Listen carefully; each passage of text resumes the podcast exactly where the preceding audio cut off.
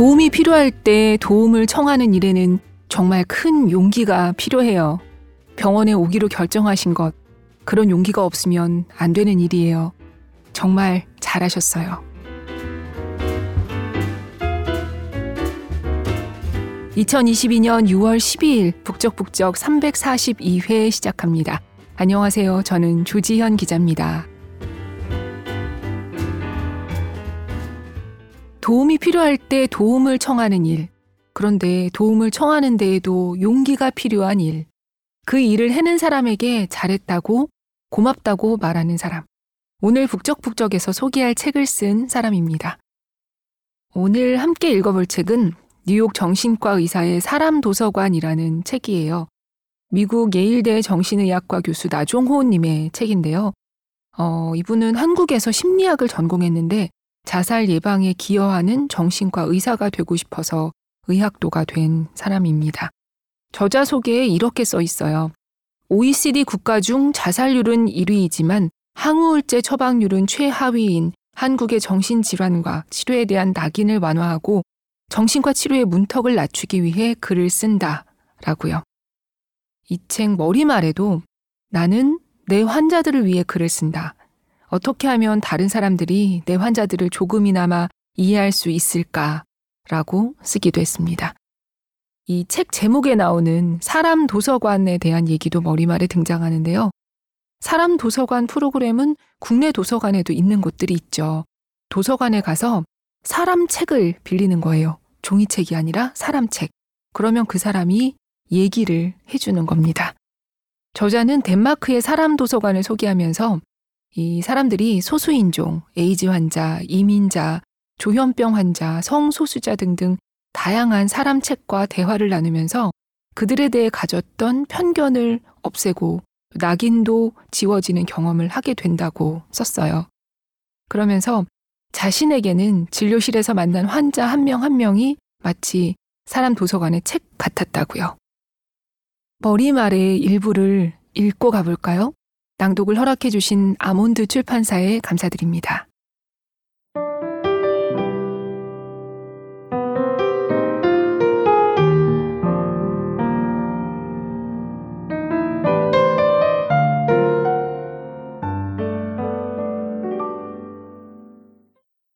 이 책을 읽은 사람들 머릿속에 따뜻한 진료실 풍경이 그려졌으면 좋겠다. 인생이 내 맘 같지 않고 마냥 힘들기만 할 때, 세상에서 나 하나쯤 사라져도 괜찮을 것 같다 싶을 때, 좀처럼 넘어서기 힘든 진료실의 첫 문턱을 넘고 나면 맞은편에 묵묵히 내 이야기를 들어주고 내 편이 되어줄 만한 사람이 기다리고 있을 거라는 사실을 알려주고 싶다. 그 사람은 의사일 수도 있고 임상심리 전문가일 수도 있으며 상담사나 사회복지사일 수도 있다. 그게 누구든 더 많은 사람이 문턱을 넘어 그들을 만날 용기를 내기를 바란다. 그러나 무엇보다 나는 따뜻한 진료실을 넘어 따뜻한 환자들을 더 많은 사람에게 소개하고 싶다. 그들을 대신해 그들의 이야기를 들려주고 싶다. 대중매체는 정신과 환자의 어두운 면만을 부각시키는 경향이 있다. 정신과 환자는 정신질환을 가지지 않은 사람에 비해 범죄 피해자가 될 가능성이 훨씬 높음에도 매우 중증에 치료받지 못한 그 중에서도 소수의 위험한 정신과 환자에 관한 내용만 보도되고 이는 편견을 강화시킨다. 정신질환과 함께 건강하고 행복한 삶을 사는 사람은 없는 걸까? 나는 바로 그들의 손을 들어 여기 있다고 보여주고 싶다. 내가 만난 책들은 주로 정신질환을 앓는 환자이지만 현재 처한 위치와 상황에 따라 각자가 만날 수 있는 사람 도서관의 책 또한 각양각색일 것이다. 이 책을 읽는 여러분이 일상에서 나와 다른 누군가를 만났을 때 또는 내 가치관으로 누군가를 이해하기 힘들 때 그 사람을 판단하기에 앞서 잠시라도 그의 이야기를 궁금해 할 수 있다면 좋겠다.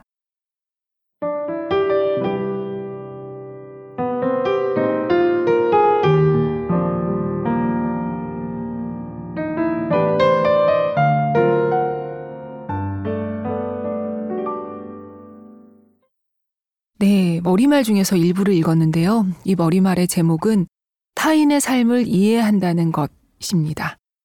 타인의 삶. 특히 고통에 대해서 우리는 어디까지 얼마만큼 헤아릴 수 있을까요? 재작년쯤 북적북적에서 소개했던 허지용님의 책 살고 싶다는 농담에 그런 말이 있었죠. 여러분의 고통에 대해 알고 있다고, 이해하고 있다고 말하고 싶지 않다. 그건 기만이다. 고통이란 계량화되지 않고 비교할 수 없으며 천명에겐 천 가지의 천장과 바닥이 있다. 라고요. 저 역시 요즘도 늘 스스로 묻곤 했었어요. 공감은 자신이 경험한 만큼만 할 수 있는 걸까? 내가 직접 겪지 못한 상황, 상대방의 마음을 우리는 어디까지 헤아릴 수 있을까? 오늘 소개하는 이 책에서 저자인 나종호 님이 계속해서 하는 질문 역시 이겁니다. 타인의 신발을 신고 걸어보라는 격언을요. 저자는 이렇게 썼어요. 누구도 타인의 신발을 신고 걸어볼 수는 없다. 그렇기 때문에 이 문구는 나에게 타인의 경험과 관점, 삶을 함부로 재단하지 말라는 자경문과 같다고요. 이 책에서 저자는 그렇게 함부로 재단할 수 없는 여러 환자의 얘기를 들려줍니다. 정신질환은 뭐 어떤 특별한 사람만 걸리는 편견을 갖고 낙인 찍을 게 아니라고요. 삶의 어느 단계에서 누구든 마음의 병이 깊어질 수 있고 약자가 될 수 있듯이요. 저자 역시 한국에서야 명무대 나온 중산층 남자라는 주류였지만 미국에서 유색인종 이민자라는 소수자가 되었듯이요. 그런 의미에서 저는 이 책에 나온 애도 부분에 특히 눈길이 갔는데요. 정신질환이야 뭐 완전히 남의 얘기야 이렇게 생각하는 사람이 있을지 모르겠지만 그런 분들도 가족이나 아주 친한 친구의 죽음에 대한 애도의 마음, 깊은 슬픔에는 예외가 없잖아요. 그 슬픔이 너무 깊어서 빠져나오지 못하는 경우 질환 이름이 있대요. 지속적 애도 장애라고 한다는데요. 이런 얘기를 통해서 정신질환이 의지가 나약한 특정한 사람들만 걸리는 거라는 편견이 좀 줄어들지 않을까 싶어요. 유독 정신질환에 대해서는 환자에게 책임이 있는 걸로 보는 시선이 많잖아요. 뉴욕 정신과 의사의 사람 도서관. 이 책은 낙인과 혐오를 넘어 이해와 공존으로 라는 부제를 달고 있습니다. 낙인과 이해는 어쩌면 이 책의 큰 두 기둥이라고 할 수도 있을 것 같은데요. 이해라는 말 참 많이 쓰는 말이지만 진정으로 행하기는 어려운 말이죠. 이해와 관련해서 이 책에 실려 있는 공감에는 노력이 필요하다라는 제목의 글 중에서 일부를 읽으려고 하는데요. 이 글에 등장하는 사람은 제이콥이라는 10대 청소년과 그 어머니예요. 어머니는 잊을만 하면 제이콥을 병원으로 데려와서는 얘가 환청이 들린다고 한다. 입원 좀 시켜달라. 이렇게 말하고 아들을 며칠 동안 병원에 입원시켜요. 그런데 의료진이 보기에는 제이콥은 사실 환청도 없고 입원할 정도까지는 아닌 것 같은데 엄마가 자꾸 병원에 데려오는 것 같단 말이죠. 안 되겠다고 생각한 병원 측은 어느 날 엄마를 부릅니다. 이때 당시 저자는 레지던트 2년 차였는데요. 교수님과 함께 이 어머니를 만납니다.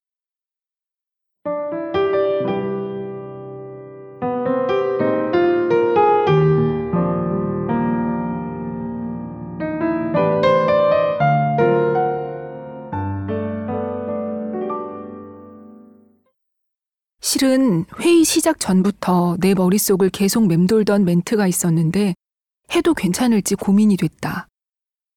저도 집에 한 살짜리 아이가 있어요. 그래서 어머니가 얼마나 힘드실지 조금이나마 짐작할 수 있어요. 내가 그렇게 말하는 것이 제이콥 어머니에게 도움이 될지 아니면 해가 될지 판단이 서지 않았다는 것이 솔직한 표현일 것 같다. 내 진행이 답답해서였을까? 가만히 지켜보고만 있던 교수님이 처음으로 입을 열었다. 어머니, 저는 아이가 없어요. 남편과 함께 아이를 입양할까도 생각한 적이 있지만 용기가 부족해서 그러지 못했어요. 그래서 애를 키워본 적이 없기 때문에 어머니가 어떤 심정일지 사실 잘 몰라요. 그렇지만 듣고 싶어요. 배우고 싶어요. 제이콥을 어떻게 키우셨는지 들려주시겠어요? 순간 정적이 흘렀다. 예상치 못한 질문에 어머니는 당황한 듯 했다. 아니, 적어도 나는 무척이나 당황했다. 처음이에요. 저에게 그렇게 물어봐 주신 의사 선생님은 이야기가 좀 길어질 것 같은데 그녀는 지난 삶을 고스란히 들려주었다. 제이콥이 처음 세상에 태어났을 때 느낀 환호와 기쁨을 내 아이가 다른 아이들과는 조금 다르구나 하고 생각하게 된 계기를 제이콥이 자폐증을 진단받은 뒤 떠난 남편 이야기와 하루하루 겨우 끼니를 해결하며 자폐증 아들을 키우는 삶의 고단함을 감정이 격해지고 눈물이 쏟아질 법한 슬픈 이야기였는데 그녀는 너무나 차분하게 말을 이어갔다. 정작 눈물이 나려고 하는 쪽은 나였다. 교수님은 계속해서 면담을 이어갔고 두 사람은 대화에 몰입했다. 그는 노련한 정신과 의사답게 앞에 앉은 어머니의 현재 상황이 어떤지도 물어봤다. 한 시간 가까이 지났을 때 그가 말했다. 오늘 바쁜데 시간 내주셔서 정말 감사합니다, 어머니. 오늘 이야기를 들은 덕에 제이콥이 어떤 친구인지 더 많이 알게 된 것 같아요. 내일 모레쯤 제이콥이 퇴원할 수 있을 것 같아요. 혹시 제가 한 가지 주제 넘는 조언을 해드려도 될까요?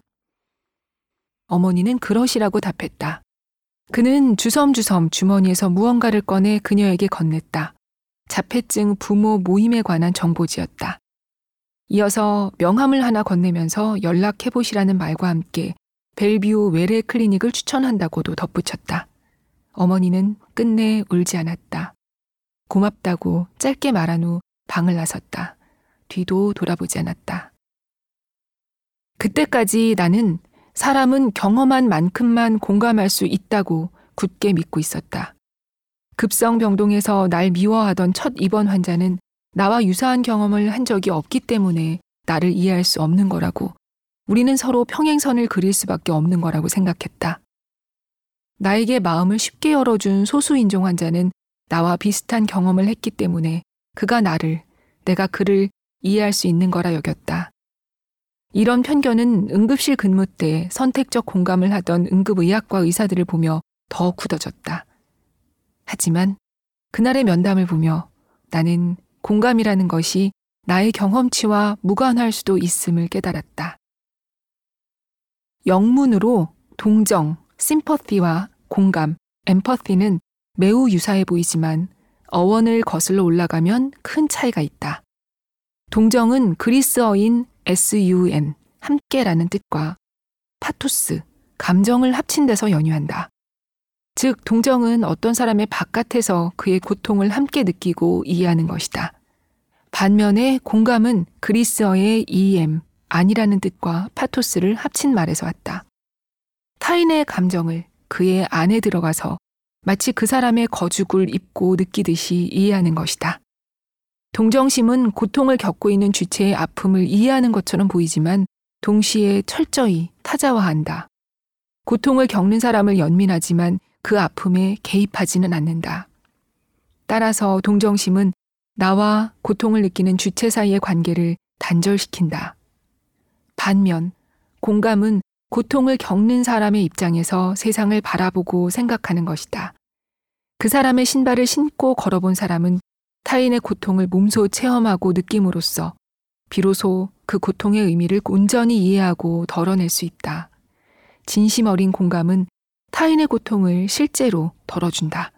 심리치료에서 가장 큰 치료 효과를 보이는 요인이 바로 치료자의 공감 능력이다.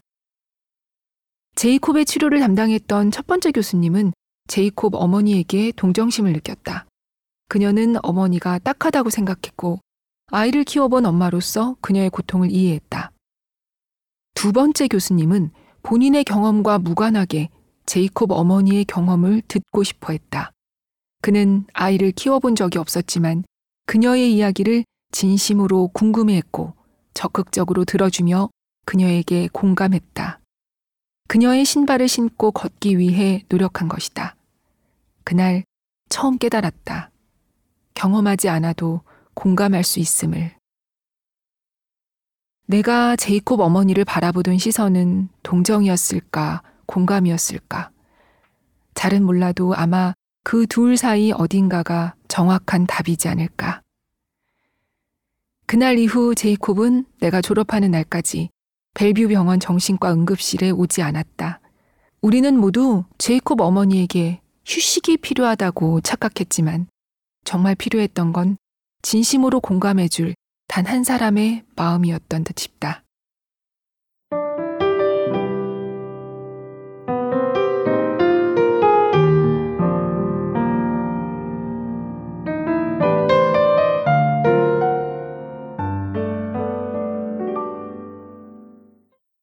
네, 동정과 공감의 차이를 얘기하면서 경험하지 않아도 공감할 수 있다고 말하고 있는데요. 이 글에 이어지는 다음 글이 공감을 넘어 고통의 나눔으로 라는 제목이에요. 공감을 위해서 의식적으로 노력하는 것에 대해 쓴 글인데요.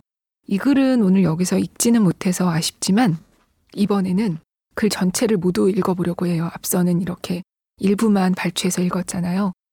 지금 읽을 내용은 저자인 나종훈 님이 오랫동안 중요하게 생각했던 내용이고 저 역시 읽으면서 크게 공감했던 부분이라서 오늘 이 글을 고르게 됐습니다.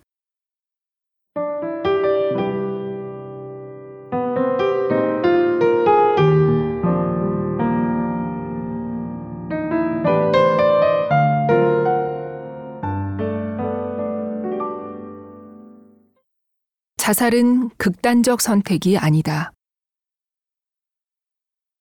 예전엔 미국에서 자살을 묘사하거나 설명할 때 저지르다라는 다소 부정적인 의미를 가진 동사 commit을 사용했다. 그러다 1998년 아들을 자살로 잃은 도리스 소머 로텐버그가 처음으로 이 단어를 사용하는 것에 문제를 제기했다. commit이 주로 범죄나 살인 같은 행동을 묘사할 때 사용하는 단어였기 때문에 자살로 생을 마감한 사람뿐만 아니라 유가족까지 부정적인 대상으로 낙인 찍고 그들로 하여금 죄책감과 수치심을 유발한다는 것이 그 이유였다. 수많은 자살 유가족들이 이에 공감했고 이제는 언론도 자살에 관한 기사를 보도할 때 커밋 대신 자살로 사망했다. died by suicide 라는 표현으로 대체해 사용하는 추세다. 한국 언론은 자살 보도를 할 때 흔히 극단적 선택이라는 표현을 쓴다. 이제는 거의 자살과 동의어가 된 이 구절은 일상생활에서는 잘 사용하지 않는 단어를 조합한 것이라 더 눈에 띈다. 당사자가 아닌 관찰자 입장에서는 자살로 사망한 사람이 삶과 죽음의 선택지에서 죽음을 택한 것처럼 보일 수 있기 때문에 그런 표현을 쓰는 것이 이해 못할 일은 아니다. 이성적으로나 논리적으로 접근하면 그가 죽지 않고 살아야 할 이유가 수없이 많을 테니까. 사랑하는 가족, 아끼는 친구들, 성공적인 커리어까지. 하지만 자살로 사망한 사람의 입장에서는 그렇지 않다. 선택이 아니라면 무엇일까? 왜 누군가는 자살을 시도하는 것일까?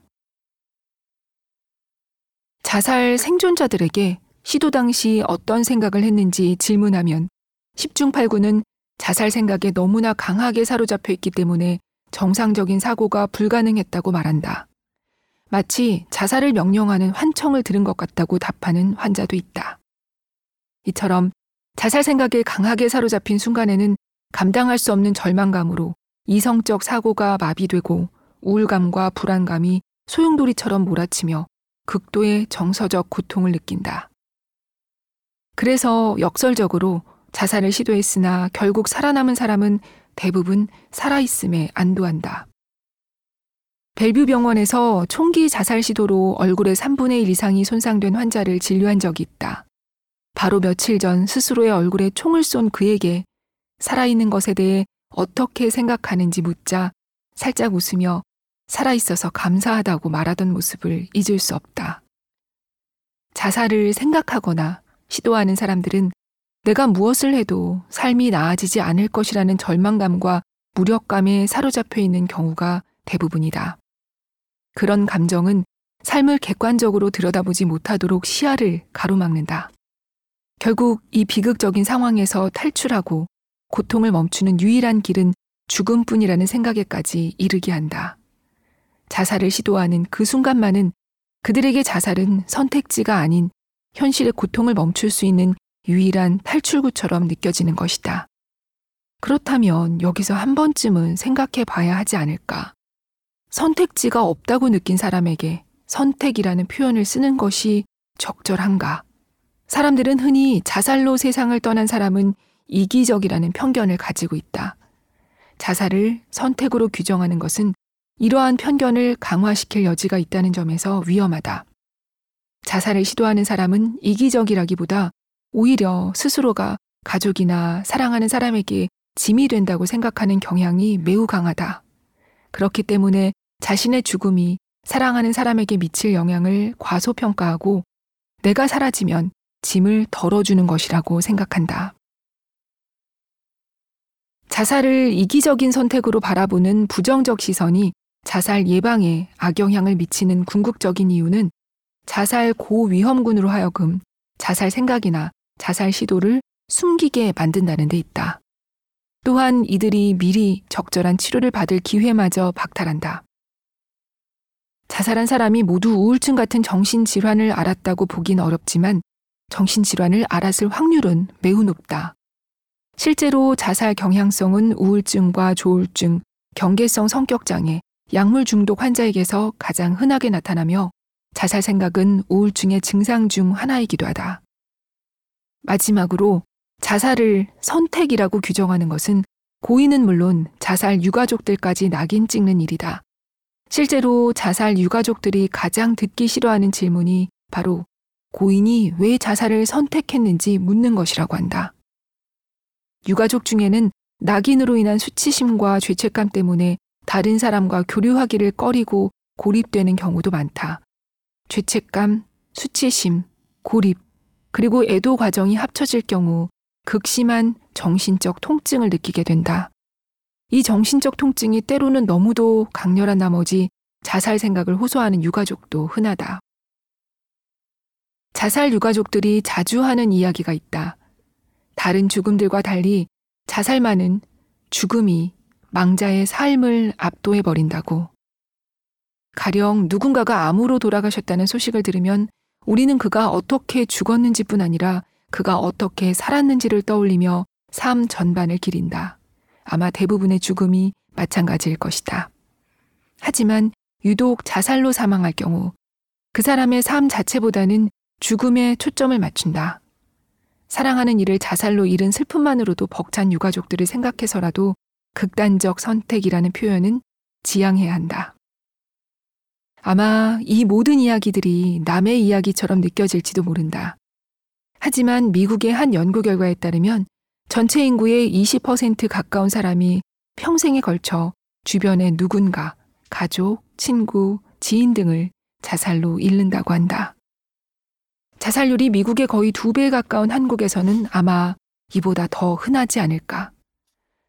한국은 OECD 국가 중 가장 높은 자살률을 기록하는 나라임에도 이 중대한 문제를 어떻게 해결할지 논의하기보다는 덮기 급급했다. 극단적 선택이라는 용어도 어찌 보면 자살을 직시하지 않고 외면하거나 우회하려는 자세가 반영된 신조어일지 모른다. 이제는 자살에 관해 떳떳하게 이야기해야 한다. 자살을 자살이라고 말할 수 있어야 한다. 우리 사회에 반복되는 자살은 우리 정신 건강의 현 주소다. 그 불편한 진실을 마주하지 않는 이상 이 문제는 영원히 해결될 수 없을 것이다.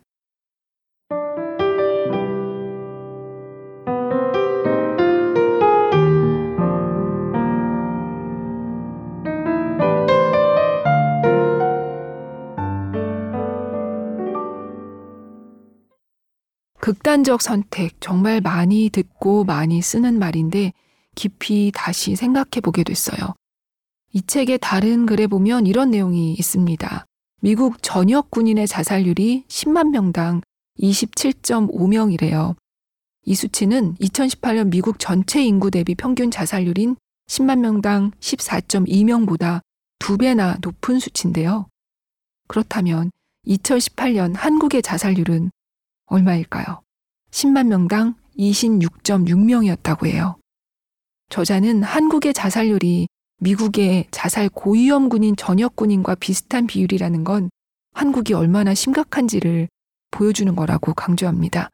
OECD 국가 중 1위. 그런데 항우울제 처방률은 최하위. 진료를 꺼리는 데에는 사회가 유독 마음, 정신 건강으로 병원 치료를 받는 환자들을 곱지 않게 보는 편견, 비정상이라는 낙인을 찍는 경우가 많기 때문 아닐까요? 그래서 오늘 마지막으로 낙인으로도 무너지지 않는 삶이라는 제목의 글 중에서 일부를 골라봤습니다. 들어보시죠.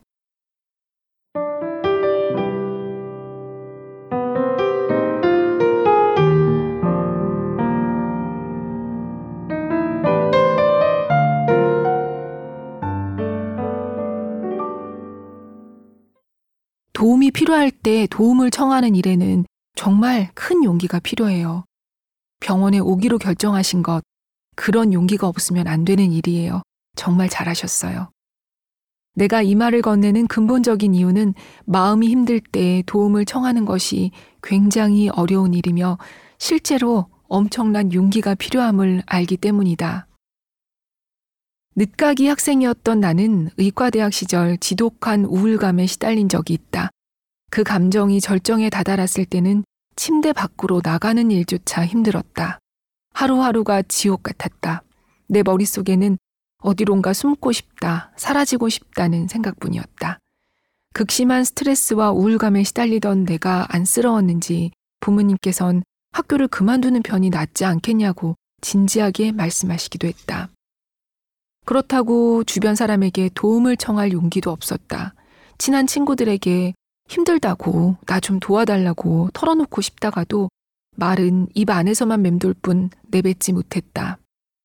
아들을 이해하려 늘 노력하셨던 부모님과 꾸준히 대화를 나눴지만 내 우울감은 해결되지 않았다. 그토록 힘들었음에도 나는 정신과에 가지 않았다. 아니, 가지 못했다. 당시 내 안에는 정신과에 가면 사람들이 나를 어떻게 생각할까 하는 두려움이 있었던 것 같다. 또 남들 다 힘든데 나만 왜 이리 엄살인가 싶어 자책도 했다. 고백하자면 그때 내 마음에도 정신건강 치료를 향한 낙인이 남아 있었던 것 같다. 또 정신질환을 치료가 필요한 의학적 문제라고 확신하지도 못했던 것 같다. 심리학을 공부하다가 정신과 의사가 되고 싶어 의학대학원에 진학한 터였다. 그런 내게도 정신과의 문턱은 한없이 높아만 보였다. 이제 나는 정신질환이 뇌호르몬과 신경 전달 물질의 이상으로 생기는 의학적 질환임을 안다. 나약 해소가 아니라 생물학적인 기전이 분명한 원인이 된다는 것도 안다. 그러나 나도 한때는 낙인과 편견에서 자유롭지 못했다. 정신과 의사로 여러 해 수련을 받고 환자를 만나면서야 비로소 내 안의 낙인과 편견을 조금씩 무너뜨릴 수 있었다. 그런 의미에서 나는 정신질환을 스스로 인지하고 그것에서 벗어나기 위해 도움을 청하는 일이 얼마나 힘든 일이며 얼마나 큰 용기가 필요한 일인지 확실히 안다. 그 과정은 내적인 강인함 없이는 불가능하다. 그래서 나는 오늘도 진료실 문을 두드리는 내 환자들에게 진심을 담아 말한다. 용기 내줘서 고맙습니다.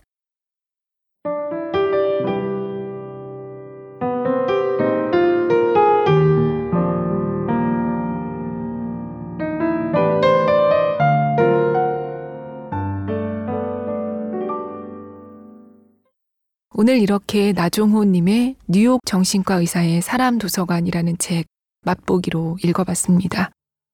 나 자신을 더 잘 들여다보고 용기 내고 남을 조금 더 이해하고 공감하게 되는 것이 결국 우리가 인생을 살면서 끝까지 수련해야 하는 가장 중요하고도 어려운 과제가 아닐까 싶어요. 개인으로도 그렇고 더 큰 집단 차원에서도 그렇고요. 오늘도 들어주셔서 감사합니다. 안녕히 계세요.